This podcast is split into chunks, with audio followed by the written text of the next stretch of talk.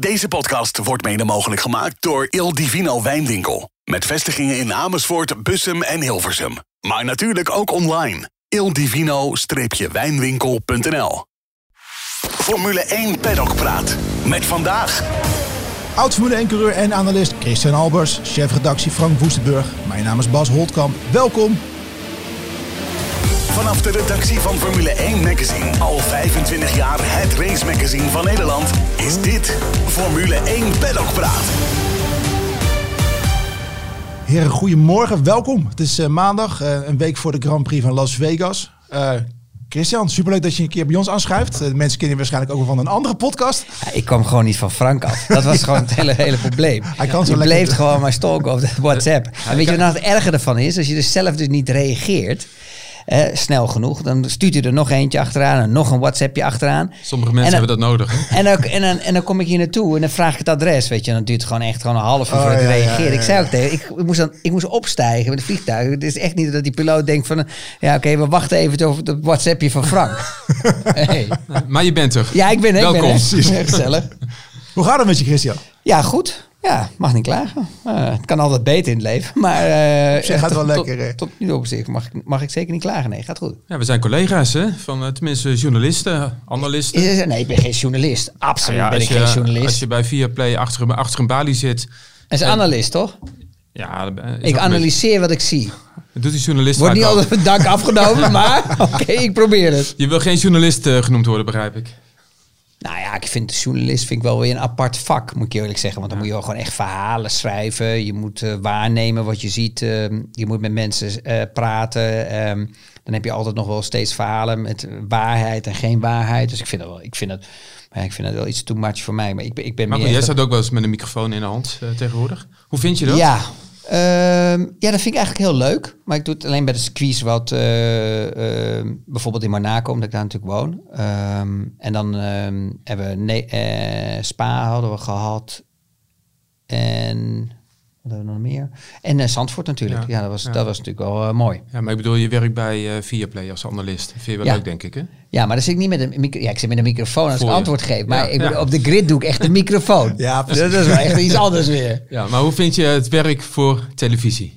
Ehm, ja, ik vind het. eh, ik vind het leuk. Ik vind het leuk. Ik vind het ook heel moeilijk. Dus het is een beetje zo'n 50-50 eh base. Maar omdat ik ga. Ik, ik, ik beschouw mezelf niet echt als een televisieman. Ehm, eh, maar ik probeer gewoon zo, zo goed mogelijk te hebt een analyseren. radiohoofd. Nou ja, misschien wel. Ja, ja misschien wel. Ja, ja dat is wel beter. Ja, klopt. Ehm, nee, ja, ik vind, ik, ik vind het nog steeds wel stiekem wel moeilijk. Ehm, Hoezo? Nou, omdat je, weet je, je, je weet dat er veel mensen kijken. Ik ben niet. Ik vind het heel moeilijk om iets te vertellen. Want eh, dan, dan struikel ik soms over mezelf. eh, omdat ik en verschillende talen spreek. Meestal 90% van de tijd spreek ik geen Nederlands. Nee. Ehm, dus dan is het wel eens moeilijk en dan wordt mijn Nederlands ook slechter. En dan merk je dat je een beetje, weet je wel, over jezelf struikelt.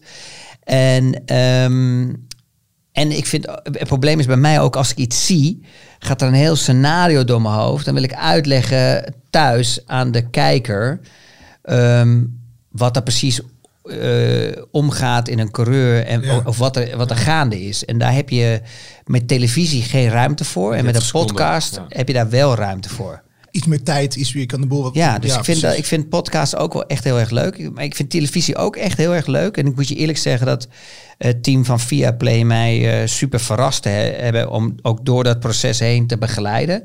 Hè, ik merk wel dat ik wat relaxter ben, wat rustiger word eh, met, met het jaar. Hè, dat, dat, dus die steeds meer ervaring ook krijgt, wat, wat ook normaal is. Want anders zou het helemaal niet goed zijn. Ehm, eh, maar het, blijft wel steeds nog steeds een uitdaging. En weet je, het is, ik, eh, ik ben blij dat, eh, dat soms gewoon. ehm, eh, dat ik ook gewoon nog iemand ben van de oude stempel. Weet je, ik ben niet zo van de social media en al dat soort dingen allemaal. Ja. Maar als je daar ziet ook wat wat voor zooi en rommel daar allemaal. Weet je, het is echt gewoon het riool van de 21ste eeuw. En dat, weet je, de wereld, en het, het heeft eigenlijk niks te maken met eh, televisie of wat dan ook. Want ik vind dat wij eh, het nu echt heel goed doen. En de abonnees is ook eh, fantastisch. Betere tijden denk ik dan, dan de andere zenders hebben gehad. Ehm, Maar ik, ik merk gewoon voor mezelf, weet je, dat ik nu echt denk van, wow, ik word wel stiekem wel een beetje oud, weet je. Ik ben maar 44, maar toch. Ehm, in mijn tijd, en, en Frank zit naast me, hè, wij ken, ik ken Frank natuurlijk al super goed. Ja, nee, nee, maar Frank, wij kennen elkaar heel lang, heel goed. Eh, je hebt altijd geschreven toen ik ook Formule 1 reed. Ehm, en eh, ik merk gewoon dat er gewoon echt een, een, een nieuwe periode aanbreekt met... eh, eh, weet je, vroeger was je echt bekend als je een topsporter was, of je had iets bereikt, of je had iets gedaan, of je deed iets speciaals. Nu ja, kan, kan gewoon iedereen iets, weet je, of je Als je nou vlog- bent met je iPhone dan... ja, als je gewoon vlogger bent en eh moet je nagaan hoeveel, ja, ik noem het maar gewoon, het klinkt een beetje raar, maar hoeveel debielen naar een ander gaan kijken, hoe ze leven, waar ze koffie gaan drinken. Ja, dat kan me voor, soms denk ik ook wel eens wat een luxe. Het zou Ja, wel eens eens- fijn zijn voor mij, weet je wel. dat Gewoon eens even de hele dag lekker gewoon te kijken naar iemand wat iemand anders doet. Maar helaas heb ik die luxe niet. Ik moet gewoon keihard werken. Maar je, zie- je ziet wel eens van die foto's, hè, met eh zo'n bekende foto dat Messi een doelpunt heeft gemaakt in Barcelona en dat hij naar het publiek toe gaat om te juichen. En dat iedereen met de rug naar hem toe staat, omdat ze allemaal een selfie willen maken met zichzelf op de foto en Ja. Messi op de achtergrond. Ja, dat, is, en dat is de... Ja, Maar we- de- mis je, de, de- weet je, daar, dat is het enige waar ik soms wel eens boos om kan worden, is dat je dat, dat stukje emotie eh, dan niet meekrijgt. Omdat je te druk bezig bent om alles te filmen te doen. Ja. Weet je wel? Dus je bent de hele tijd met je telefoon. Dus je eigenlijk eh, eh, neem je heel weinig waar. Nee, klopt. Ook je met concerten en bezig. Ja, precies. Ja, ik snap het ook niet hoor. Je moet toch juist, als je ergens bent bij een wedstrijd of bij een concert, dan wil je toch juist alles meemaken. Het van moment eh, continu- Ja. ondergaan. ondergaan maar. in Ja. plaats Maar van... volgens oh, mij besnappen wij het ook gewoon niet. Want als je dan met mijn kinderen eh, praat, dan, eh, dan, dan merk ik toch wel dat ik het niet snap hoor. Dus in plaats van dat zij het niet snappen. Ja, Ja. dat geldt ook voor Ja. mijn, mijn dochters. Die ook, papa, oké, het, is, het is goed. Ja, schermtijd, hè, kan je erop zetten. Ja, ja, ja, klopt. hey, maar bij Vierplay, voor mij zit het er nu op voor eh, dit jaar toch? Jouw, eh, Ja, nou ja, ja, voor mij nu wel. Ik heb nog wel een paar kleine dingetjes dat we moeten doen. Ehm, eh, wat belangrijk is nog, weet je wel, zo'n beetje het, seizoen nog eens een keer te bespreken. Ja, ja. Hè? Dus ehm, hoe het allemaal is verlopen door het seizoen heen. Eh, dus dat hebben we nog in, in de studio. Ehm, en niet te vergeten natuurlijk onze Christmas party ook. Dat soort dingetjes allemaal. Hè? Dat is ja, leuk natuurlijk ja, ja. En dat is ook wel leuk om, weet je, dat iedereen die keihard gewerkt heeft. En Weet je, ik ben ook niet de makkelijkste, denk ik, eh, soms. En voor mij is het ook moeilijk, omdat ik gewoon geen professional ben in, in televisie. Ehm, maar het is wel gewoon knap wat ze allemaal neer hebben gezet en hoe, hoe ze zich allemaal ja, keihard eh, voor ingezet hebben. En Zeker het eerste jaar, weet je wel, van helemaal van niks, van scratch, Ja. zoiets gebouwd. En als je dan ziet de studio, hoe indrukwekkend het is en het team die, eh, ja, zeker ook met het nieuwe format natuurlijk, met die sprintraces, wat daar, die mannen moeten echt wel hard eh, werken, maar ze, ze moeten het niet horen, want anders dan denken ze echt van, wow, dus moet je wel de druk erop houden. Hè? Ja, ja. De journalistiek, hè? hard werken, lage lonen. Hij komt er een inkommertje, zeg. Jongen, jongen, jongen. Oké, Chris, we gaan even over naar een aantal stellingen. Je Ja. mag alleen antwoorden met eens of oneens. Ja. En later kunnen we nog even terugkomen op een aantal eh, stellingen. Ja. De eerste. Stiekem vind ik de dominantie van Max Verstappen ook wel een beetje saai. Eens. Ja? Nee, ik eh, eh, oneens. Oké. Tweede stelling. Nick de Vries had niks te zoeken in de Formule 1. Boah, ja. Ehm. Het is eigenlijk... eh, eh, ja. Daar zullen we straks nog over, Ja, over hebben. ja. Oneens. Oneens. Het is eigenlijk een hele moeilijke vraag. Ja. Ja. Want kijk, weet je, bij, het is niet alleen maar, het blijft niet alleen maar bij rijden. En Nee, eh, het talent heeft hij zeker. Maar blijkbaar had hij niet genoeg snelheid in die beginfase. En hij heeft zich zo gepositioneerd van, van, op, vanaf het begin. Eh, en hij had zich moeten positioneren als een rookie. En Als daar had hij, rijder. Ja, Ja. dus Als, als, als ik hem weet je wel, als ik hem had kunnen adviseren, had ik gezegd, weet je, dat hij zichzelf in andere. En, en dat heeft hem, denk ik, eh, het grootste. eh, dat heeft hem de kop gekost. Ja, anderen hebben hem Niet, denk het, ik... niet, het talent, niet het talent. Nee. Het heeft te maken met zichzelf. En dat, dat merk je maar. Dat Zo'n schijf is 100%. Ja. Ja, en, en, en 90% of 80%, 85% is echt de, de- het talent van iemand. Maar die andere 15%, dat is, dat is echt het managen ervan. En Ja. zorgen dat je juist op de juiste positie staat en de juiste uitspraken doet. En dat je Dat, dat helpt allemaal mee. Daardoor kon je misschien nog een keer een extra race rijden. Of nog een keer een extra race. Ja. En dan had je wel die ommekeer gehad. Ja, en dan, dan was het dan... Ja, dan was het, Had het anders kunnen lopen? En waarom Ja. doet die auto ook ja, een maar een moeilijke vraag, moet ik eerlijk zeggen. Want is dat daar- is niet zo zwart-wit als dat jij zegt eens of oneens. Hij is natuurlijk ook door anderen eh, eigenlijk zo gepositioneerd, hè, aanvankelijk, door, door Marco en Frans Toost. En hij is daarin meegegaan en dat is denk ik wel een fout geweest. Ja, maar daar ben je zelf bij. Ja, nee, dat klopt. Hoog En, en, en hij is, hij is niet super jong. Dus Nee. het, hij is niet bijvoorbeeld in. Kijk, bij Max had je dat nog kunnen zeggen. ja, toen hij in de Ja. Formule 1 kwam met 16, 17, 18, 19, 20, Ja. 21. Maar op een gegeven moment. eh, Maar dan, dan, dat heeft ook gewoon te maken met de mensen eromheen. Hij zou het wel niet met me eens zijn, maar het is wel. eh, Ja. maar dat is mijn analyse. Ja. Laten we zo zeggen. Overigens vind ik, eh, ik ben het ermee eens, maar ik vind ook dat de prestaties gewoon ondermaat zijn, eh, zijn geweest. Ja, maar het is altijd wel. Weet je, weet je, het probleem is, Frank, ik ben het met je eens. Maar dat is altijd gewoon moeilijk in te schatten. Ehm, je hebt toch nog stiekem wat tijd nodig. En die tijd is hem niet gegeven. Aan de andere kant heb je gelijk. De prestatie was niet goed genoeg. Ehm, maar dat, dat kan soms ook wel eens aan een auto liggen. Weet je, de, manier eh, hoe de auto is afgesteld of de kara- karakter van de auto. Weet je, als jij een coureur bent die houdt van dat de achterkant eh, stabiel is, hè, stable, Ja. dat, die, dat je kan voelen dat je ermee kan smijten en doen, dan, ehm, dan, dan voel je je veel prettiger. En als je dat dan niet meer hebt, dan ben je theoretisch ben je dan zeg maar drie, vier tiende langzamer. Maar in de praktijk kan het gewoon nog veel meer zijn. Omdat je gewoon, omdat je die angst hebt dat je niet Ja. weet wat er gebeurt. Dus het, is, het, is, weet je, het zijn allemaal van die momentopnames. Ja. Volgende stelling. Volgende stelling. Ik word nog wel eens s'nachts wakker over de misgelopen deal met Honda in 2006. Ja, zeker eens. ja. ja, daar baal ik echt stuk van. Ja. Ja. Ja, wat ja. als? Die, was, die deed pijn. Ja, Ja, dat was pijn. ja. Ja. Misschien een leuke introductie voor de luisteraars die me niet kennen. Maar Ja. Nou ja, ik had, ik had eh, eigenlijk super goed gepresteerd met de Minardi in, ehm, in Canada.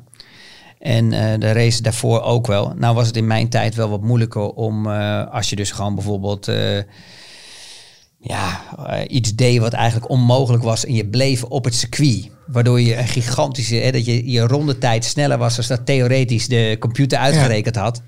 Ja, dan was je wel even een superster, maar dat weet natuurlijk alleen het team. Ehm, maar het team praat ook wel eens. En daar had ik de opportunity eh, met Nick Fry om ehm, in, in het fabrieksteam te komen van Honda naast Jensen Button.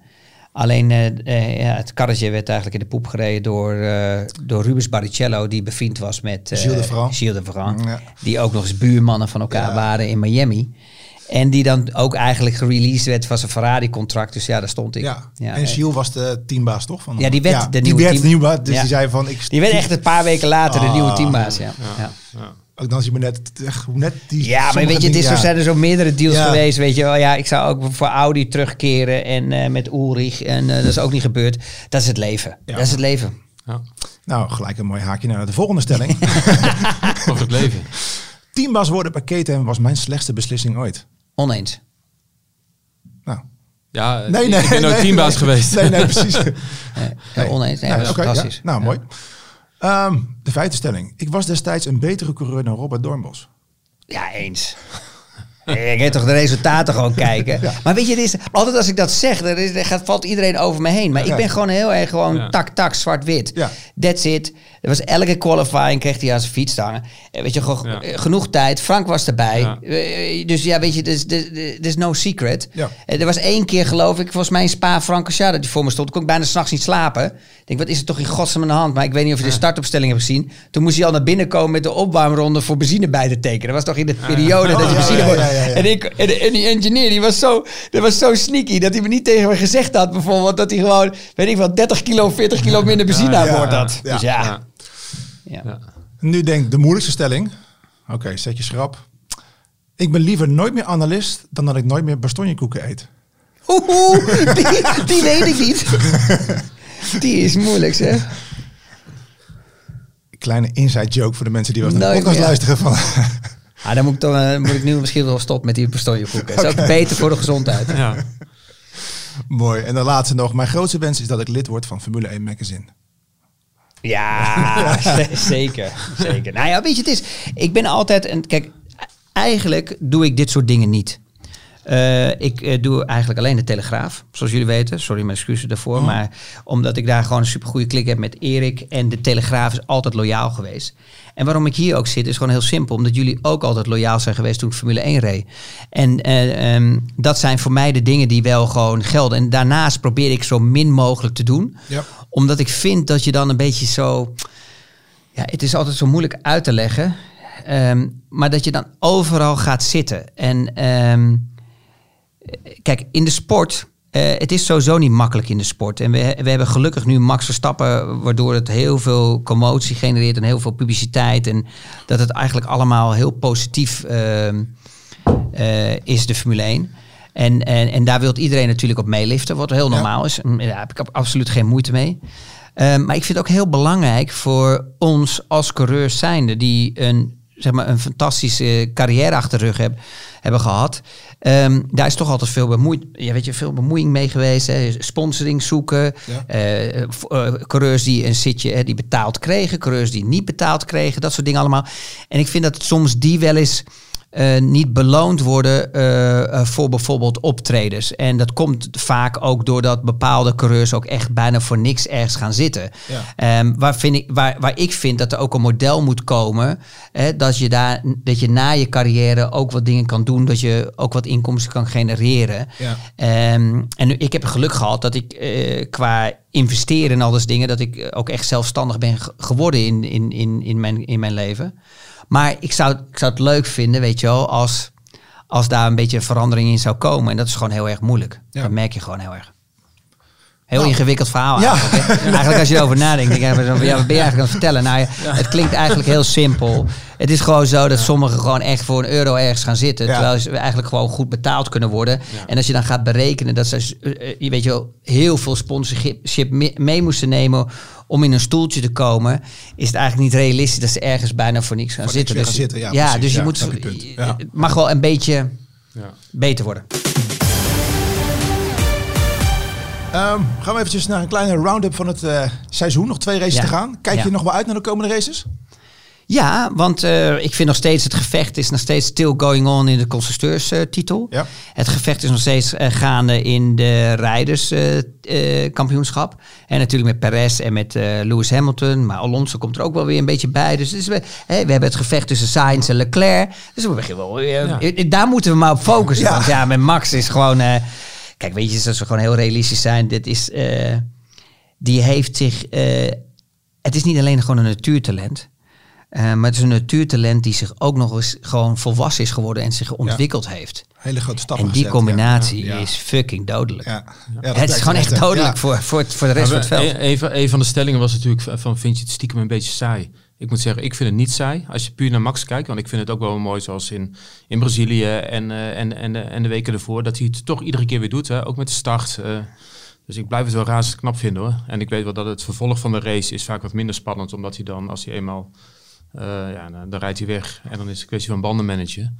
Maar eh, ik, ik zie wel het uitzonderlijke van de prestatie nog steeds in, moet ik zeggen. 17 races gewonnen.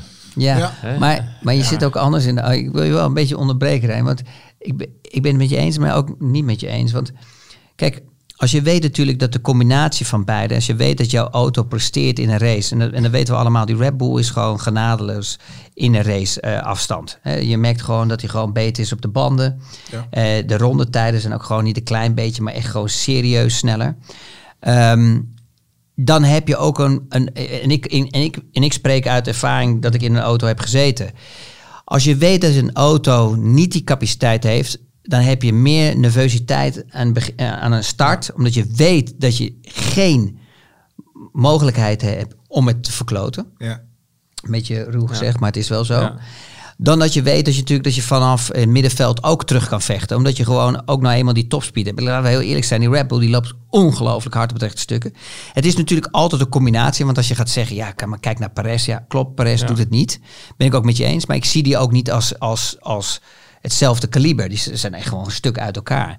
En, ehm, en, da- en dan zeg ik op een gegeven moment, weet je, ik hoop dan toch stiekem dat hij een teamgenoot krijgt die er dichterbij staat. Ik geloof echt heilig dat Max echt op de troon staat. Eh, qua gewoon talent, qua zijn commitment. Ik vind het ook knap, want hij focust zich ook alleen maar op racen of op, eh, op, op die simulator eh, Ja. dingen. Daar is hij alleen maar op gefocust. Dus zijn, zijn dedication is ongelooflijk.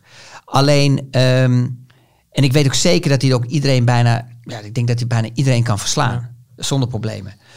Dan is het dus leuk om iemand te hebben die hem wel een beetje kan challengen. Want dan, ik denk dat het ook voor hemzelf eh, iets minder is. Want nu stapt hij in. En dat weet hij natuurlijk al, al, al heeft hij een rondje dat hij zegt van nou, dat was hem niet. Is hij nog steeds sneller als Perez. Ehm, maar kan je je voorstellen hoe die dan instapt in een gevecht, in een qualifying, waar iemand een beetje in die Levelt, buurt kan ja. komen? Dan blijf je wel wakker. En dan krijg je wel een hele andere situatie. Ja, ja. ik, ik was in Brazilië, zoals je weet. Want ik had je nog even gebeld. Hè, verhaal Ja. gemaakt over de ideale teamgenoot van Max. Ja, En ook andere mensen daar gesproken. Hè, onder andere Felipe Massa. En die zei ook van... ehm, bij Red Bull, als het gaat over de opvolging van Perez... of het nu dit jaar is, of, of na dit seizoen, of na het seizoen erna... is maar één ding waar ze naar kijken. Max moet happy zijn. Weet je, Max, Max helpt ze aan de titel. Dus dat is het belangrijkste. En hij zei, ja, eh, die tweede rijder is eigenlijk voor hun niet zo heel belangrijk. Nou ja, kijk, weet je, daar ben ik niet met, met, met, met hun eens. Kijk, dat is allemaal mooi politiek gelul. Want kijk, als je heel realistisch bent. Kijk, en iedereen vindt me daar ook zo hard in, ook op televisie en zo. Maar kijk, het is heel simpel. Ik analyseer. Dus ik kijk gewoon, oké, wat doet Max en wat doet Perez? Ja. Ja. En als je die twee bij elkaar zet, dan zie je Perez redelijk goed weggaan. Begin van het seizoen begint hij al tegen het team te zeggen van... joh, luister, jullie hebben een super deal met me gemaakt. Want ja, kijk eens hoe... Ja, ja, eh, King of the Streets. Nou, ik, ik, Ja. ik kan me nog niet echt... Ik weet nog niet waar die nou die Street King is of de King Street. Laatste maanden weinig van gezien. nou ja, eh, dat bedoel ik. Maar ik analyseer gewoon van oké, wat gebeurt? Nou, in qualifying mode, hè, dus kwalificatie met nieuwe banden en alles, is meestal het verschil, ligt iedereen wat dichter bij elkaar. Ja. Dat zie je helemaal aan het eind van het seizoen. Hè? Zeker, je ja. merkt dat de rest het allemaal een beetje onder controle krijgt met die banden. Dan heb je natuurlijk nog steeds een verschil in auto's. Nou, ik denk persoonlijk dat de Red Bull niet een fantastische kwalificatieauto is, maar wel een fantastische raceauto is. Dus een raceauto is het echt no doubt dat het de beste auto is van het veld. In kwalificatie merk je gewoon dat andere auto's ja, die wat meer downforce hebben of wat dan ook, maar dat, dat ze weer pijnlijk, pijn doet in, in een long run, dat die wel weer goed zijn in kwalificatiestand. en die kunnen dat ook dan moeilijk maken. Je merkt nu dat ze dat een beetje onder controle krijgen. Je- merkt ook dat circuits komen dat het dichter bij elkaar gaat Ja. zitten. Dus dan zie je in één keer dat alles competitief is. Nou, en als ik dan kijk bijvoorbeeld naar Perez en ik kijk naar, naar Max, dan heb ik er geen moeite mee als iemand langzaam is Max. Want dat, dat weten we van tevoren. Alleen voor mij is het gat te groot. Eh, Weet je wel? Het, is, het is soms 5, 16e, 17e. En dat is pijnlijk. En waar ik dan naar kijk, is ik kijk dan nog eens specifiek naar een race. Ja. En bijvoorbeeld de laatste race in Brazilië, als je die moet analyseren, is heel simpel. Krijgt hij 1,1 tot 1,2 seconden per ronde, per ronde, hè? aan zijn fiets. Ja, van dezelfde auto. Dat bedoel ik. En dat is echt te veel. Kijk, dat dat de 14e, 15e is. Wat trouwens ook al zit, 4 15e tussen Norris en Piastri. Daar zie je ook het verschil. Kijk, Piastri kan wel een fantastische qualifying zijn. En we kunnen nog wel onder het mom van hij is rookie. Ja. Dat was George Russell ook. Hè. Dat was een rookie. Je hebt we- weinig druk, je hebt weinig te verliezen. Maar dan zie je echt in het race, de, de race zie je gewoon echt het verschil qua talent. ook, ja. ja, want je moet namelijk om problemen heen rijden. Dus hè, als een auto onderstuur heeft, wat ga je dan doen? Zorg dat je iets harder remt, dat je neus gaat duiken. Of andere lijnen gaan rijden. Weet je, als je power overstuur hebt, hè, dat je meer rond gaat rijden. Weet je, minder eh, van de achterbanden vrij. Kijk, daar zie je bijvoorbeeld Max zich aanpassen. Daar zie je een Alonso zich aanpassen. Daar zie je een Lewis zich aanpassen. Een Norris zich aanpassen. En die andere teamcollega's passen zich daar niet aan. En daar ga je het hele grote gat eh, zien tussen die twee. Ja, precies. En dat zag je natuurlijk ook afgelopen race met Perez, dat hij rondelang achter Alonso zat, maar continu maar diezelfde lijnen bleef rijden. Ik- Ja, dat is, ja, Probeer er wat anders, Ja, toch? dat is ongelooflijk. Daar heb ja. ik het dus ook met een podcast. Eh, Ik had het met Erik erover. En dan, en dan nog eens een keer. En, en hoe kan je dan als coureur zijnde, en ik bekijk het alleen van mijn standpunt. Als je dan gewoon de laatste ronde wordt ingehaald, omdat je jezelf verremt. Dus Ja. je, hebt, je, hebt, je hebt in principe die derde positie in de pocket. Ja, zo lang bezig geweest om die En te krijgen. en dan verrem je je. En dan kan je blij zijn na afloop. Ja, weet je, dat, dat, ik, ik zweer het je. Als, je, als Max, als Max dat was, als het bij Max was gebeurd, die was niet eens naar het, naar het vierkantje gekomen. Ja, maar ik, ik denk, Denk dat... jij dat Max naar het vierkantje was gekomen? Nee, dat denk ik niet. Maar ik denk... Ik, ik Had, denk had Jos hem misschien al gepakt tussen de trailers. ja, ik denk dat Perez vooral heel blij was dat, dat Hamilton verder achter hem zat. En dat, dat hij zo een beetje kijkt. En dan natuurlijk Mexico achter de rug, hè, waar hij eh, gigantisch in de fout ging in die eerste bocht. Dus hij is... En Hij is, gewoon blij dat hij... hij is eindelijk blij dat hij, dat, hij de, dat hij de streep haalt. Dat hij ook nog eens uitloopt op, eh, op Hamilton. Dus dat is de reden van de blijdschap, denk ik. Maar dat hij de fout in gaat, wederom, dat is wel weer duidelijk. Maar kijk, het, het, het gevaarlijke is in de hele situatie, en waar, wat Hoorn allemaal vergeten even te vertellen, maar die weten, dat weten ze donders goed ook terug in de fabriek. En dat weet dokter Marco ook wel. Is natuurlijk als je één jaar een auto maakt die niet zo competitief is. Ja. En, je, en, je, en je krijgt bijvoorbeeld een Max Verstappen die strijdt voor poli- eh, positie drie of vier. Ja. Ja. met, eh, waar hij het licht uit zijn ogen rijdt. En een fantastische ronde, maar er komt een team wat oppermachtig gaat worden. Dan heb je automatisch 1 en 2. Want als je eh, Russell met Lewis vergelijkt, die zijn dicht bij elkaar. Norris, Piastri dicht bij elkaar. Sainz, Leclerc, die staan allemaal dicht bij elkaar. Het zijn allemaal competitief met elkaar. Hoeft niet altijd beter te zijn, hè, want je ziet ook bij Ferrari dat ze veel elkaar opjutten. Je moet nou niet alles vertellen wat je ook in het blad eh, zegt. Nee, eh, blad oh, ja, sorry, het blad moet nog komen. Maar als je dan gaat kijken, als, als bijvoorbeeld Max straks moeite heeft met een iets mindere auto om in die, in die top 3 te kwalificeren, Ja. waar staat Perez dan? Hè, als Perez nu al 6, 7, 9 staat. Je, het is- zijn allemaal ja. van, die, van die momenten waar ik zeg van, joh, luister eens. Ja. Dan kan je wel zeggen, ja, hij wordt tweede. Dat klopt. Maar met zo'n auto... Ja, ja. Met een teamgenoot en een auto die oppermachtig zijn, die alle 17 races hebben gewonnen. Ja, dan zou je ook denken, hij kan alle 17 races tweede worden. Ja. Ja. Toch of niet? Nee, zeker. Nee, dat klopt. Ik denk ook dat het belangrijk is dat een, eh, een teamgenoot van Verstappen bij Red Bull, dat hij zich ook neerlegt bij een rol als tweede rijder. Dat hij de punten bij, eh, bij één rijdt achter Max. En niet iemand die zoals eh Perez in Oostenrijk in de sprintrace, ik weet niet of je nog weet, dat hij Max nog even het gas opduwde. Weet je, dat zijn, dat zijn ook van die trucjes. Ja, da- da- da- Nou ja, maar dat was de enige keer dat ik dan zei van, nou, Spierballen. ik heb twee keer gezien waar ik zei, zei van, oké, daar, daar had ik dan, ja, daar had ik wel respect voor. Dus één, moet was zijn plek dit moet- bijvoorbeeld. ja, maar hij moet zijn plek weten. toch? Ja, ja, maar in die auto's is het wel moeilijk om in te schatten waar iemand rijdt. Het zijn echt vrachtwagens geworden met een, met een, met een aanhanger erachter. Want dat is echt niet normaal. Ja. Eh, Ik bedoel, in, in mijn tijd, als ik op de startgrid stond in Monaco... Dan, dan kon je echt de andere auto zien, een beetje in de verte, die naast je stond op de grid. Nou is het bijna dat je hem kan aanraken. Ja, weet je, dat zo groot zijn Ja. ze geworden. En het tweede moment trouwens van Perez, waar ik eh, respect voor had. En dan zegt iedereen, ja, je bent niet goed wijs. Maar dat was Mexico. Omdat ik eindelijk een keer gewoon iemand Dat zag. ervoor ging, bedoel je? Ja, waarom niet? Eindelijk. Ik heb liever dat iemand hem gewoon eh, eh, een fout maakt, maar daarom vecht. Dat je eindelijk, hè, dat hij vooraan staat en dat hij ervoor gaat. Als iemand die gewoon, wordt, gewoon ja. op plek 4, 5 rijdt, 6 rijdt, waar Max eerste wordt. Ja, dat heb, dat, dat, dat heb ik dan liever. Ja, oké. Ja, Jij niet? Ja, nee, ik, eh, ik vond dit een domme actie.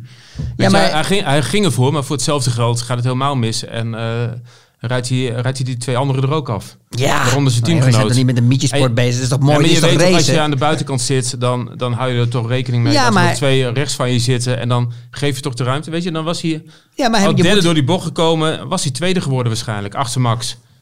ja, maar je moet ook een beetje gaan knijpen. Want die bocht komt er toch aan, Frank. Ja. Dus je moet wel een beetje bluffen ook. En het twee, wat, wat zijn grote probleem is, dat hij onderschat heeft, is dat Leclerc ook heel erg laat in, Ja, dat in- zei in hij de remmen ging. Ja. En, en, en dus hij kon hem niet knijpen. Maar als we dan teruggaan, ik bedoel, ja, sorry, zevenvoudig wereldkampioen Lewis Hamilton maakte ook een fout in Qatar. Ja. Weet je, dat is nou Ja, eenmaal. fout. Maar weet je, Ja. wat hebben we dan anders naar te kijken? Dit, we willen toch zien dat er een gevecht is. Je moet het zeg maar zo zien. Je moet Ik vind het wel mooi hoor, om te ja, maar zien. je moet in de schoenen staan van die mannen. Max is oppermachtig. Er is maar één manier om in ieder geval kans te kunnen maken op een overwinning met de Grand Prix. Is er zorgen dat je hem verschalkt bij de start. Anders is het klaar. Anders is het gewoon klaar. En dan heb je nog een probleem. Want als er iemand die race op gang komt, dan komt hij aan. Die locomotief. En dan komt Max eraan. En die, en die wacht niet twee, drie ronden hoor, voordat iemand voorbij gaat. Want die weet dat de temperatuur van de banden omhoog loopt. Dus, dus je, gaat je gaat een wedstrijd in waar je weet dat jouw enige moment is de start. Hey, maar ik, ik snap dat iemand als Hamilton zo denkt. Maar een teamgenoot van Max Verstappen, die moet zo niet denken. Ik vond het wel mooi om te zien. Gewoon. Ja, ik vond het ook mooi om te zien. Ja, toch, wel, toch wel. Toch wel. Ja, toch wel. Ja. Nee, ik vond het wel gewoon Ja. mooi om te zien. Ja, maar ik vond het niet slim. Ja, ja, maar dat is, wat, dat, dat is iets anders. Maar aan de andere kant kan ik het gewoon waarderen dat iemand ervoor vecht. En, Ja. eh, en, en, en, en laten we eens eerlijk zijn. De rest van het seizoen zie je toch bijna niks. Laat ik, eh, hoeveel, hoeveel races heeft hij nou niet in Q3 gestaan? Of gekwalificeerd? Ik geloof acht of negen. Ja, ja. Ja. Weet je, Dat is toch, dat, dat is toch echt veel. Dat is bijna de, Ja, we dat- gaan al, dat is de helft, hè?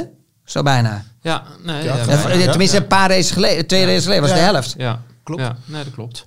Ja. Zou je hem nog steeds wel volgend jaar naast Max eh, erin houden? Als jij teammaster Nou ja, zijn. 100% niet. Ik niet. Ja, nou ja, ik niet. Ehm, ik vind dat eh eh, Red Bull dus dit niet kan permitteren als je gaat kijken naar de acties die ze gedaan hebben. Bijvoorbeeld bij Gasly, bij Albon, bij eh, Nick de Vries. Eh, ga zo maar door. Dan denk je, ja, oké, hoe kan je dit Fiat, nog... ja. Hoe, ja, ja, Fiat, ja, Fiat. Die stond nog op het podium. Ja, precies. Die stond op het podium ja. een race ervoor. Ja. Ja. wees blij, ja. ja. maar wees blij dat ze dat gedaan hebben. Want daardoor Ja, hebben we Max, Max Verstappen precies. gekregen. Ehm, dus, dus ik zeg, ja, hoe kan je het veroorloven? Maar ik denk dat er gewoon toch wel meerdere factoren een rol spelen. En ik heb helemaal niks tegen Perez. Hè. Iedereen denkt altijd dat ik... Ik ben er helemaal niet tegen. Want ik vind nog steeds dat in andere teams heeft hij wel goed gepresteerd. Maar heeft hij niemand naast zich gehad als Max Verstappen. En dat is het grote probleem. En, ik, en, en de afstand is gewoon te groot van die twee.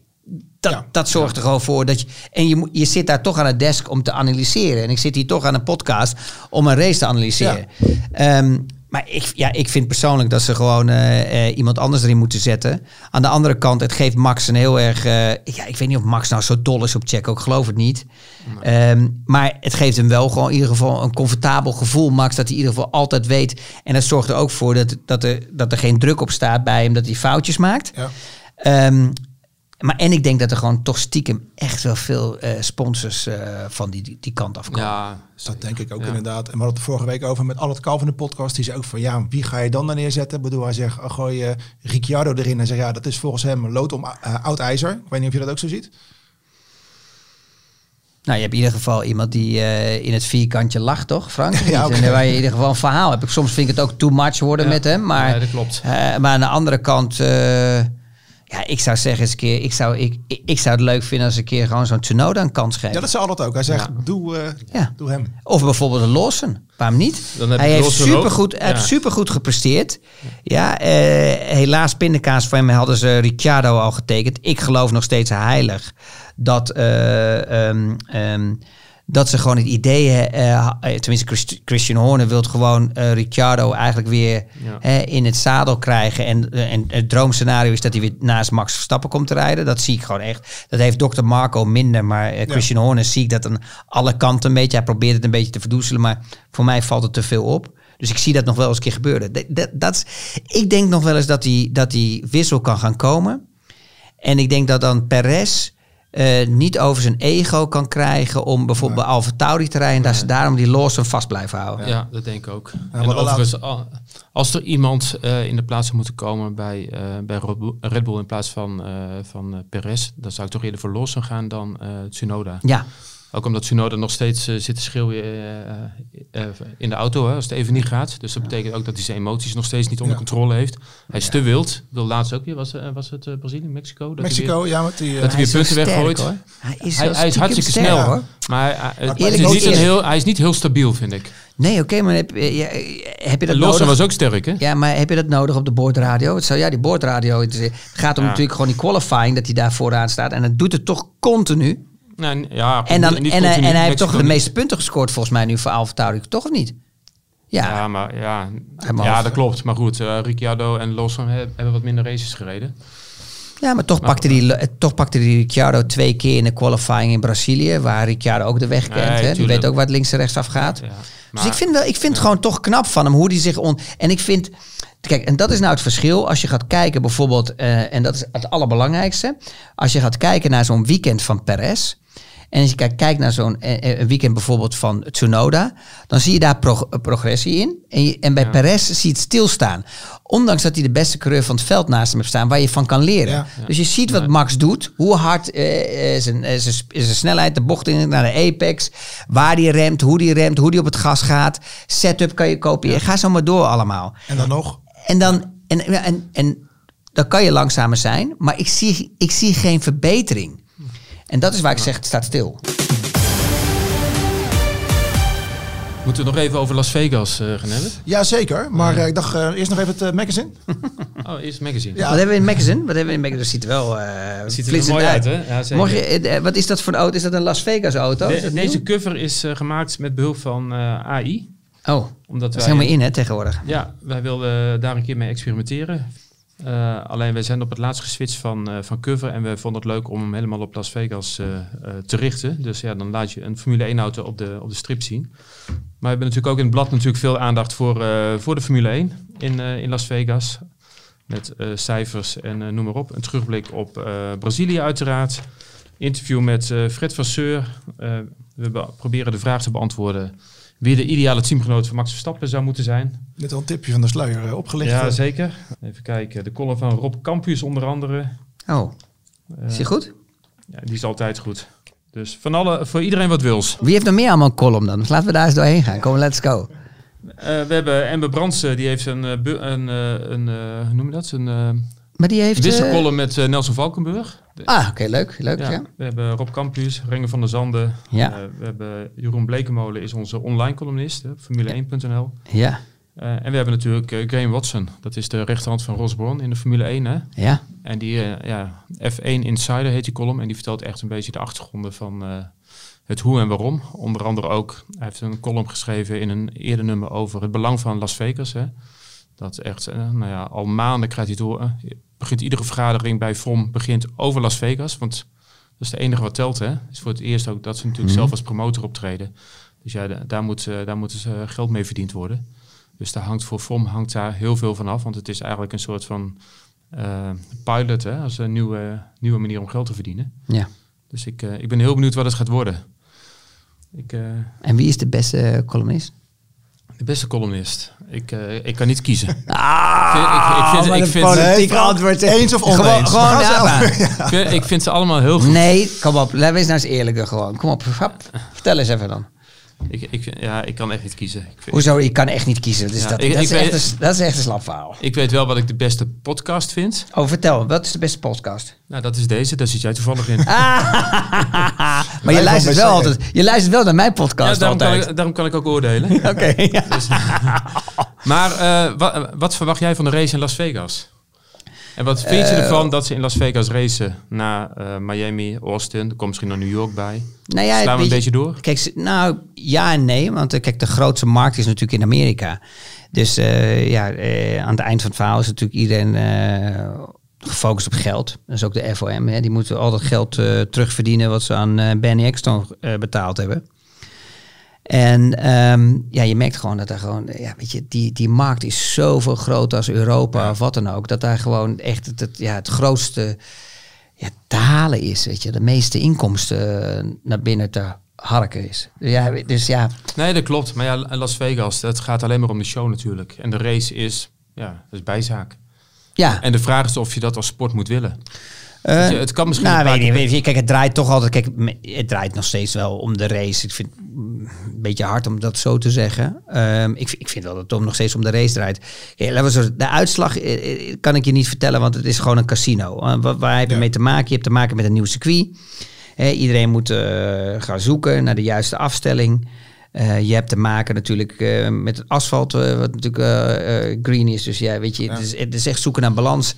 En dan krijg je weer natuurlijk, ja, wie, is, eh, wie, wie, wie gaat als laatste uit? Eh, dan heb je ook nog eens dat het heel koud is s'nachts. Uh, Ja, dat vind ik wel. eh, dat wordt Ja. wel een ding, toch? Ja, dan merk je dat, dat, daar zullen teams bijvoorbeeld zoals Ferrari het meestal wel goed voor elkaar hebben. Of Mercedes, weet je wel. Dat zijn auto's die allemaal gewoon toch wel wat meer downforce hebben. Ehm, die, die, daar zou je merken dat die dat misschien iets beter voor elkaar hebben. Ik denk dat Red Bull... Ik weet nou niet of ze het echt... Weet je, ze hadden het heel moeilijk in Singapore. Eh, dat had ook te maken met eh, over de curbstones die konden vinden. Maar het kan ook wel eens zijn dat ze gewoon een, een off-weekend hebben gehad. Ja. En dat je dan te verder af zit met je setup. En, eh, en, maar het kan ook een karakteriek zijn van het circuit en dat de auto het niet en het past. Ja, dat is nou eenmaal zo. Dat vind ik juist wel weer het mooie. Is dat je zoveel verschillen ehm, is tussen circuits en, Ja. eh, en, en auto's en filosofies van auto's. Hè? Want de ene auto die heeft misschien meer downforce, eh, maar te veel drag. Eh, Kijk, het gaat erom, die, die, die balans, die is het beste bij Red Bull. Ja. Ik weet niet in, in de kwalificatie eh, trim, Ja. maar wel in de race. Dus dat is 100%. En dan zie je soms dat andere auto's in één keer met nieuwe banden erbij kunnen komen. Hè, en qualifying nu, en het helemaal en op, het, op het einde nu van, de, van, van het seizoen. En dat komt ook, Red Bull is natuurlijk niet stom, weet je. Die gaan gewoon niet meer met updates komen. Maar ja, waarom zou je natuurlijk andere teams eh, iets laten zien of iets leren? Voor volgend jaar. Ja. Precies. Dus, Dus dat is ja.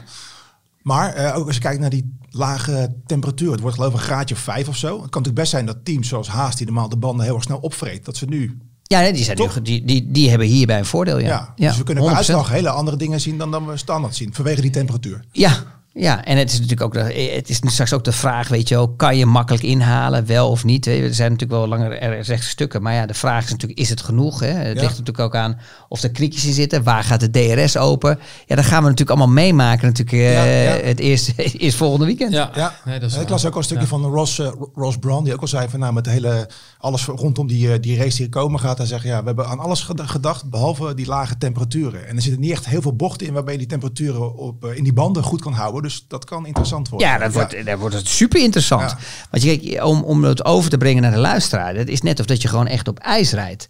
En, en het is echt heel moeilijk. Kijk, je moet ze maar zo zien. Ja, die banden warmen, ze hebben maar 70 graden geloof ik. Want ze beginnen steeds meer naar beneden te, te, te schroeven eh, bij het reglement. Maar ja, als je de pitstraat doorrijdt, die lange pitstraat, en het is zo koud. Ja, dan kom je aan het einde van de pitstraat, voordat je begint, dan is je bijna al afgekoeld. Dus dat, dat is ook heel erg belangrijk, weet je. Dat je ook, dat je, dat, daarvoor hebben die Formule 1 al, eh, teams ook allemaal die nieuwe apparatuur. Dat ze ook echt die, die velgen warm maken. Dus als die velgen warm zijn, ook al koelen die banden af, geven nog die velgen ook nog een beetje die warmte Ja. door, door, die, door, door zeg maar de, de, de lucht en dan naar de band toe. En, en daarvoor heb je soms ook trucken bijvoorbeeld dat je met je links gewoon eh, rechts accelereert en links hem op de rem. Dat je die remschijven warm maakt, dat je die, die hitte door, die, door die velgen heen krijgt en dan weer in die banden genereert. Dus er zijn allemaal trucjes voor. Ja. Ja. en het ene team is daar beter in dan het andere team. En dan heb je ook nog bijvoorbeeld bepaalde coureurs die natuurlijk zo eigenlijk een slalom kunnen doen. Weet je, wel, waar ze van het gas afgaan, waar ze nog meer eigenlijk ja, druk op die banden geven, waardoor ze een betere Ja. bandentemperatuur creëren. Dus ja, er, is, Ja, er dat zit, leuk, er zit heel veel aan de coureurskant, er zit Ja. heel veel aan de, aan de, aan, aan de, aan de teamkant, weet je wel, waar, waar, ja, wat een grote rol speelt en eh, wat eh, belangrijk is voor de qualifying. Ja. Ik snap het allemaal hoor. Alleen persoonlijk hou ik wat meer van eh oldschool eh racecircuits dan, dan van eh, een gekunstelde baan in, eh, in Las Vegas.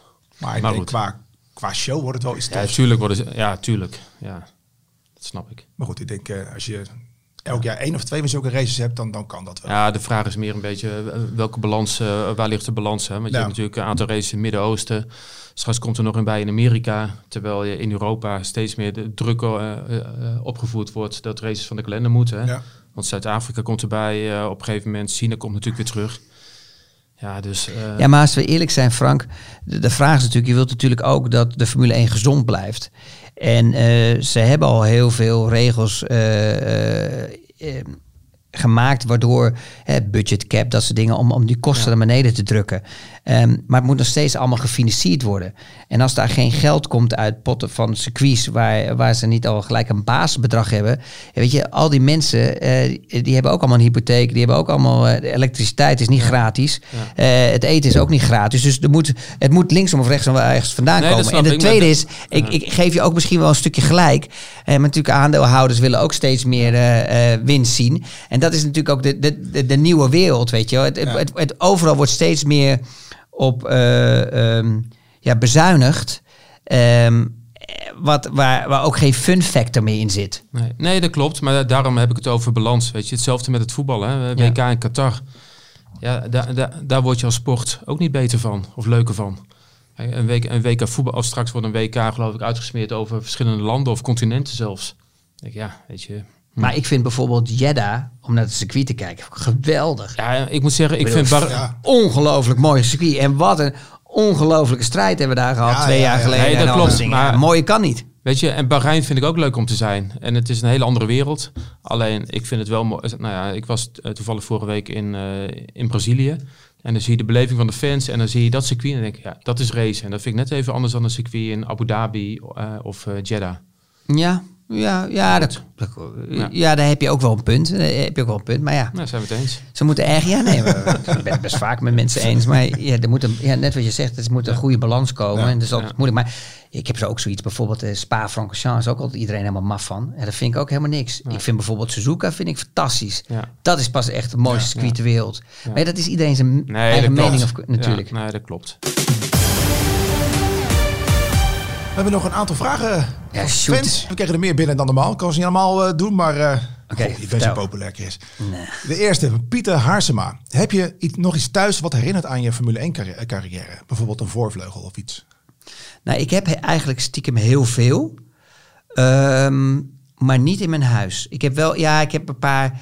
eh, ik heb geloof ik, eh, volgens mij, nou ja, nee, ja, nee, eigenlijk op de koelkast staan een paar foto's. Met, Oh, met van die magneten erop. Ja, ja. Dat heeft mijn dat vrouw gedaan. Maar ik ben niet Nee, zo. nee. Ik heb ik heb, ik heb alles.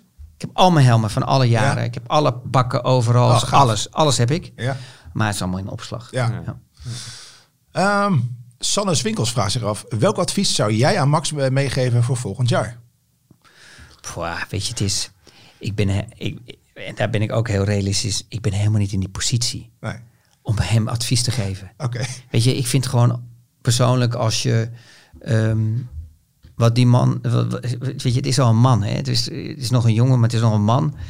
Het is ook wel moeilijk, hè? Wat is het daar? Ja, ja. 25. Ja, ja. 26. 26 nu? Ja, Ja, ja, ja. maar, ge- We hebben het over. maar als je erover nadenkt, hoe lang die al rijdt. Stiekem. een negen, kampioen, ja. negende Ja. seizoen, hè? 26. Echt ongelooflijk. Maar- Eh, Ja. Weet je, ik ben niet in een positie om hem advies te geven. Weet je, Jos weet precies waar hij over praat. Eh Raymond Vermeulen, weet je. Ondanks dat ik soms dingen zie dat ik denk van dat kan beter. ehm, kan je dat niet zeggen. Want ze zijn gewoon succesvol. Ja. Ik vind gewoon mensen die succesvoller zijn. Ik vind het ook heel moeilijk. Harry Stevens zou zeggen, vooral doorgaan. Ja, dat, is- dat kan misschien ook wel. Vooral Ik- doorgaan. maar dat vind ik ook zo moeilijk aan zo'n tafel, bijvoorbeeld in de studio, om een analyse te geven over coureurs die eh, stiekem beter gepresteerd hebben als dat ik, Ja, dat ik zelf heb gedaan. Ja. Ehm, maar je, ja, de vraag wordt ook gesteld. Dus Ja, je moet dus je ook, moet wel, je, ja. moet, je moet ook gewoon Ja. iets vertellen wat je, Ja. wat je analyseert en wat je waarneemt. Precies. En ook vanuit je ervaring. En, en, en luister, laten we heel eerlijk zijn. Nog één keer, ik kan het nooit vaak genoeg zeggen. Is dat iedereen die in de Formule 1 rijdt, is gewoon een fucking topper. Ja. Die is gewoon one of the best. Het is echt zo. Alleen, die komen allemaal bij elkaar. Ja, en dan krijg je toch altijd stiekem toch die strijd. En dan, Ja. en dan ligt het ook nog eens aan het materiaal. Maar ja, je kan moeilijk zeggen, na elke vraag... Ja, iedereen heeft het fantastisch gedaan. Ja, nee, je moet hem analyseren. Nee, wat gebeurt er met Aston Martin? Wat gebeurt er met die? Wat gebeurt er met zo? Eh, waarom is Aston Martin wel weer beter? Nou ja, hé, luister, het is gewoon een kopie van een Red Bull. Je ziet dat die Red Bull het gewoon goed doet. En paf, ja, ze staan er weer. Weet je, dat, dat- ja, dat soort dingen. Ja. Michiel Schipper vraagt zich af. Welk nieuw talent gun jij een plek in de Formule 1? Buiten Liam Lawson.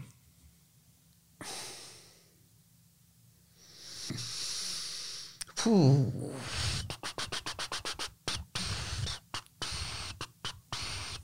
Ah, dat vind ik echt heel moeilijk. Ja. Je mag de joker inzetten hoor. Nou, nou, ik vind het gewoon een hele moeilijke vraag. Want er zijn er gewoon een paar in de Formule 2 waar ik zeg van nou...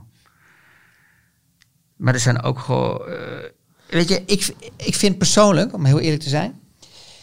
Ik vind dat eh, Mick Schumacher het heel eh, slecht heeft gehad in de beginfase bij Haas.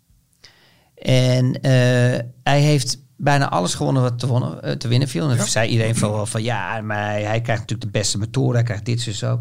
Ben ik het niet helemaal mee eens. Hij heeft op het eigen kracht gedaan. Hij heeft zijn snelheid laten zien, net zoals Sargent. Laten we eerlijk zijn, Sargent laat de snelheid zien. Hij plakt het alleen niet bij elkaar. Nee, maar hij laat de snelheid wel zien. Ja. Maar hij krijgt het in zo'n weekend niet voor elkaar. En, dat- en zo, dat is best wel moeilijk eh, tegen iemand te rijden die best wel veel ervaring heeft. Aan de andere kant, iemand die heel veel ervaring heeft, als je rookie bent, moet je ook nog steeds laten zien, poef, je, je hebt het of je hebt het niet.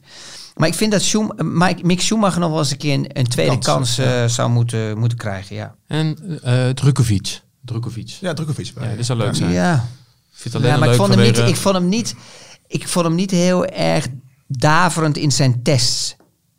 Eh, Hij, hij was niet, weet je, het Ja, team was niet echt lastig. onder de indruk. Hij heeft naar Stroll nog een keer in Silverstone gereden. Daar was hij niet sneller. Nee. Nee. Vind ik wel altijd lastig om iemand, iemand op basis van eh één of twee testen te beoordelen, moet ik zeggen. Ja, maar ik hoor het natuurlijk Ah, wel, want ja. het is mijn oude team. Ja, ja. oké. Ja. Ja. Fair enough. Ja, nee, ja, ja, ja, sorry. Ik zeg niks. Eh, Melanie de Wilde. Met welke race engineer werkt hij het prettigst? Oeh. Ehm.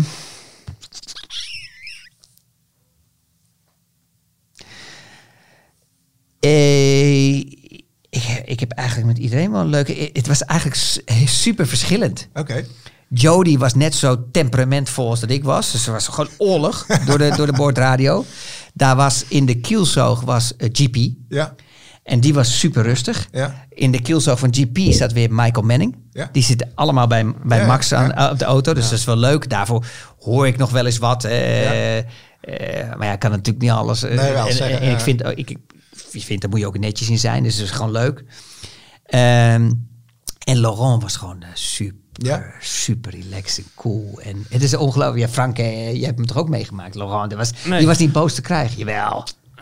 Laurent Mekkies? Oh ja, oh ja, Ja, tuurlijk. ja, die- hij zegt ja, nee, ja. zegt hij. Ja. Jawel. Die, was, die was altijd gewoon echt super relaxed. En het is wel grappig, want ik had het laatst erover met, eh, met Erik. Is dat je... Ik heb eh, met de eerste Formule 1 test eh, bijvoorbeeld bij... of tenminste, de tweede was het al. Bij Jordan heb ik met Bono samengewerkt. Die Ja. nu bij Lewis Hamilton Ja, ja, ja. zit. Daarna heb ik Jody Engington gehad natuurlijk. Met GP en met Michael Manning. Nou, GP en Michael Manning zitten allemaal, allemaal bij, bij, Bij Max, bij ik. Max. Ja. Eh, Jody is natuurlijk eh, chief design, eh, chief technical director eh, bij Alfa Tauri. Ja. En Laurent Mekkies, eh, die eh, zat natuurlijk bij Ferrari. Gaat naar... En bij Via Ferrari. En die gaat nu weer terug naar eh Alfa Tauri. Ja. Wordt natuurlijk Ja. de team principal. Ja. Ja, ja. Dus wel, wel, wel een mooie. Laten we zo zeggen. Iedereen is succesvol geworden in de Formule 1. Behalve ik. Behalve jij. Ja. Nou, Maar is iedereen weer blij? Maar iedereen keert terug, dus misschien, misschien dat we jou nog in de paddock zien. Nou ja, ik moet je eerlijk zeggen. Ik heb een, eh, Nou, fantastische... wacht, eh, heb je nog oké. een vraag Oké, over? nou. Ja, Ja, vast. zeg. Die komt binnen van Bin van Woekel. Die vraagt, je was ooit teambaas bij Caterham. Zou je dat nog eens willen doen voor een ander team? 100% ja. Ja? En zo ja, wat zijn dan je eisen? En welk team zou je dan als een mooie uitdaging zien? Skin in the game. Dus betekent gewoon eh, aandelen. Ja? Dat is voor mij een must. Daar Ja. ben ik te veel entrepreneur voor. Ja? Ja. Om gewoon eh, vol ervoor te gaan, risico te lopen. En dan dat je niet eh, een stukje aandeelhouder bent. Dat was ook mijn probleem bij Keten. Waarom die Eh, wegging? eh, ja. Ja, Keten heb ik geprobeerd eigenlijk over te nemen alleen. Wat eh, vrij zwaar en heavy was voor mij in die tijd. En eh, ik deed een bot, daar deden ze nul achter, dus ze schoot echt niet op. Eh, toen ben ik ook weggegaan, omdat ik vond dat ik zoveel problemen aan het oplossen was, wat ik eigenlijk leuk vond. Hè? Want ik kwam maar aan met een team die meer dan 20 miljoen pond verlies had. Toen ik wegging hadden ze nog maar 9 miljoen pond verlies. Dus eh, ik heb niet stilgezeten. Ja. Eh, ook geen leuke tijd, hè? Som- sommige dingen. Ik bedoel, ik moest heel veel mensen ontslaan. Ontslaan, ja. Eh, 100 tot 120 man. Ehm, Zoveel? ja, er moest echt heel veel. We hadden over de 400 mensen. Ehm, maar het, het team ging wel beter presteren. Hè, er kwamen pakketten bij mij langs eh, van oké, eh, we hebben 5 miljoen dollar nodig en eh, dit aerodynamic pakket komt er dan aan. Dan zijn we drie tienden lang, sneller. Maar ja, dan, dan, dan liep ik over de vloer met de monteurs, was ik aan praten en een kop thee aan het drinken, want ik drink geen koffie, met die jongens. En dan merk je gewoon dat die auto overgewicht is. Nou, en dan gaan we daar werken. En dat kost allemaal 65.000 pond. En in één keer staan we voor de Marussia's. Omdat je dan het gewicht kan Ja. verdelen in de auto. Waardoor, we problemen hadden met de, eh, met de keten, met de, met de voorbanden temperatuur in te krijgen. Waardoor we dus gewicht voorin in de auto konden plaatsen. Waardoor je dus hè, wat meer oplossen, ballast precies, kreeg. ja. En in één keer stonden we daarvoor. Weet je, dus daar, daar zijn dan echt heel veel dingen geweest waar ik dan echt wel gewoon eh, ja, me fijn bij voelde. Ehm, en ehm, en ik, ik had echt gehoopt dat ik, het, dat ik het over kon nemen. En dan was je natuurlijk nu spekkoper geweest. Ja, Eh, ja. alleen helaas pindakaas. En toen heb ik gezegd van oké, ik moest ook heel vaak wel eens mijn creditcard trekken om eh, hotels te betalen. Bijvoorbeeld in eh, Spa-Francorchamps, omdat er gewoon geen geld meer was. En als je dat moet doen, is het oké. Ja. je, je kan die mensen niet meer, je kan niet, ik geef nooit op. Maar dan ga je wel nadenken. Dan zeg je van oké, luister eens, of all in. Ik, ik doe het helemaal alleen. Ja. Ja. Of, eh, eh, en toen heb ik gezegd, joh, luister, geef gewoon eh, aan dat ik eh, gewoon wat meer tijd wil hebben met mijn gezin. Ehm, maar dit, dit ga ik niet, ik ga niet eh, eh, continu door het vuur Nee. ehm, voor anderen. Nee, Ja. helder. En dat kan wel, je kan wel met anderen, maar, maar dat zat er gewoon niet meer bij. Maar je zou het nog, nog wel een keer... 100 procent. Ik heb, ik heb, was echt een mooie tijd. Ik heb ook best wel veel geleerd daar. Ehm, en ik heb best wel ervaring ook met, met hè, bedrijven over te nemen en dan eh, klaar te staan. Maar, maar dit, dit was wel. Maar qua dit was- profiel is natuurlijk eh, oud-coureur, ondernemer, teambaas. ja, ik had, een, ik had zelfs de minister, prime minister Cameron, die had ik op bezoek, joh. Ja. In Leafield. Omdat ik gewoon honderd, die kreeg, blijkbaar hadden we subsidie gekregen. Voor al die mensen natuurlijk aan het werk te zetten. Maar weet je wat maffe ervan was? En dat klinkt eigenlijk heel, heel hard, maar ook weer niet. Kijk, ik kwam daar binnen. En op een gegeven moment is het heel simpel. Kijk, het is of 400 man die geen baan meer hebben. Of 300 die door kunnen gaan. Ja. Ja. En dat kan je nooit, iemand die, die je ontslaat, kan je dat nooit eh, een goed gevoel Nee. eh, eh, spreken. Maar als je de, de, de big picture ziet, was dat de enige mogelijkheid. Zorgen dat die mensen gewoon, die andere 300, wel gewoon eten op de plank hebben en dat, dat ze kunnen doorwerken. En het maffe van alles was, het is eigenlijk helemaal niet zo moeilijk om die beslissingen te maken.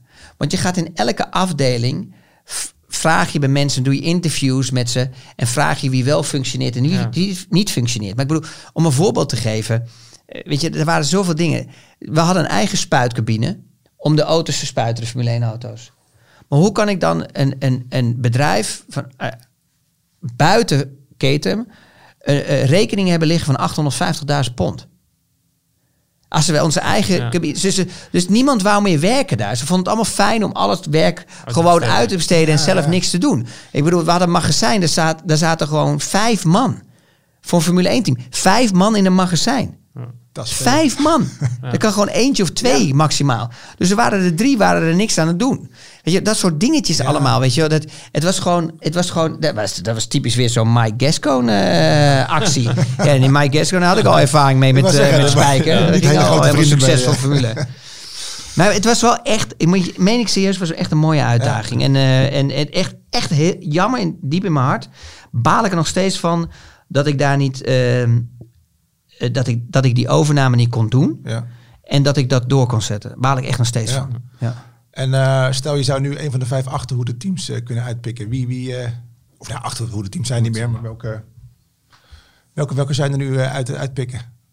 Bah, weet je, ik zou je heel zeggen, het is gewoon een luxe als je er sowieso eentje kan Ja, uitpikken. precies. Dus weet je, voor mij, ehm, wat mij opgevallen is, is dat je naar een cultuur gaat dat steeds vaker richting accounting toe gaan, waar posities als directeur en zo meer naar de cijfertjes aan het kijken zijn in plaats van de emotie. Toen ik het Formule 1 team aan het runnen was, is dat de andere Formule 1 bazen eigenlijk soms helemaal niet geen, geen idee hadden wat een stukje carbon kost of een stukje of een schroefje of iets of wat dan ook, omdat het zo groot is geworden, zo, bijna een multinational.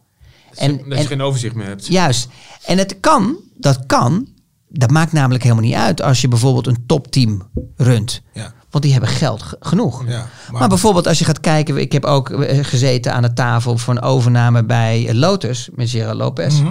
Ehm, ook met een eh, bekende Nederlander hebben wij meetings gehad eh, om dat team over te nemen. Nee, ja, dus, maar ehm, daar merkte je ook gewoon, daar zat uh, Boulier volgens mij mijn Ja, toen de tijd. Ja, die had echt geen flauw benul. Die gaf geld uit. Het het team had gewoon eh, 52 miljoen schuld. Ja. En gewoon door blijven gaan. Ongelooflijk. Dus dan zie je maar weer dat sommigen wel echt kunnen managen. En die dan echt weten van ook. Kijk, als je zelf die, die basis eh, eh, mee hebt gekregen van zo'n top. eh, van bijvoorbeeld die opleiding bij Mercedes die ik heb gehad en alles. Ja. Dat je een. Ik ben eigenlijk een soort development driver ge- geweest. Die gelukkig had die ook nog races kon winnen en, eh, en, en een carrière kon doen. Maar als je dat meekrijgt, dan weet je wat iets kost. Ja. En dan kan je een beetje daarin gaan kijken. En ja, en ik, dat vond ik, dat moet ik je eerlijk zeggen, dat vond ik stiekem echt indrukwekkend om te zien hoe, Ja, ja. hoeveel mensen op een positie zitten. Waar je denkt van. Hoe ja, dan? Ja. Ja. ja. Daarvoor baal ik ook zo'n Binotto. Waarom die weg is eh, gestuurd. Weet je wel? Echt een puur zang engineer. Ja, die weet waar hij over ja. praat. Weet wat wel ja. een upside is. is zo'n niet- Ferrari-man ook. Ja. Dat, dat was Achilleshiel, denk ik. ja. Laatste vraag, Rick de Horst. Stel dat je nu aan de vooravond van je eerste Grand Prix zou staan. Wat zou je er nu anders aanpakken? Eh, nee, ik zou niet zoveel aanpakken. Ik, ik, ik heb eh, natuurlijk, weet je, dit- dit- achteraf is, kan je altijd dingen veranderen. Ik denk dat mijn grootste probleem in mijn carrière is geweest dat ik alles zelf moest doen. Ondanks dat ik wel mensen heb gehad die me steunden. Ja. En daar ben ik ze ook altijd nog dankbaar voor.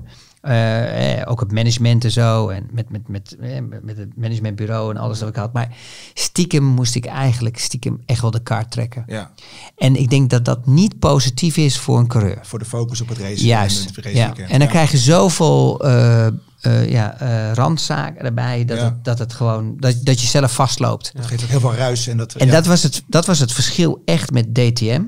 Is ondanks dat ik met DTM eigenlijk aan het werk was om sponsorship te gaan zoeken met een reclamebureau dat opgezet hadden met Lodewijk, dat Crate. En het, het liep allemaal goed. En, en het zorgde er ook voor dat ik die stap kon maken naar de Formule Ja. 1. Stiekem ehm, eh, was bij Mercedes het zo het geval dat je gewoon echt niks meer mocht doen. Dus hun runden alles. Ja. Nou, dan kreeg je je salaris Ja. en dat was het. En dan focus. Ja. en dan zie je dat op een gegeven moment, oké, in die oude auto hè, zag je dat ik het beste presteerde. Maar dan op een gegeven moment krijg je die kans in de nieuwe auto en dan Ja. win je alles. En dan, en maffe daarvan is, dan ben je ook gelijk een superstar. Ja, ja. Ja, en dan kom je in zo'n Formule 1 auto. Dan begrijpt natuurlijk eh, eh, heel Nederland niet waarom je niet voor geen meter meer gaat. ja. Dat werkt net even iets anders. Ja, ja, dat is- dat is- dan kan je zeg maar je ogen dicht doen en dan gewoon in een bocht die je vierde verstelling is, doe je in zes vol gas. En dan ben je zeg maar een halve seconde sneller in je qualifying. Maar als jij, als jij anderhalve seconde zeg maar eh, eh, te langzaam bent, Ja. weet je, dat zien die topteams niet. En dat is zo. Maar Ja. jullie worden allemaal nerveus. Er Dus de- dankjewel wordt allemaal. op de deur geklopt. Het is niet Sinterklaas. Moet Hey Chris, Bas. bedankt. Leuk dat je er was. Super. En eh, nou jongens, op naar een mooie Grand Prix in Las Vegas. En een flesje wijn eh, voor Chris. Oh, nee, ja. Flesje wijn. Van ik drink eh, eigenlijk helemaal niet. podcast sponsor. Kan ik niet jullie vrouwen heel blij ermee maken Ja, dan? zeker. Want ik Ja, drink zeker. Ja, serieus? Ja, Zeker. doen we dat gewoon. Hey, ciao, Dankjewel. ciao. Dankjewel hè. Dankjewel mannen.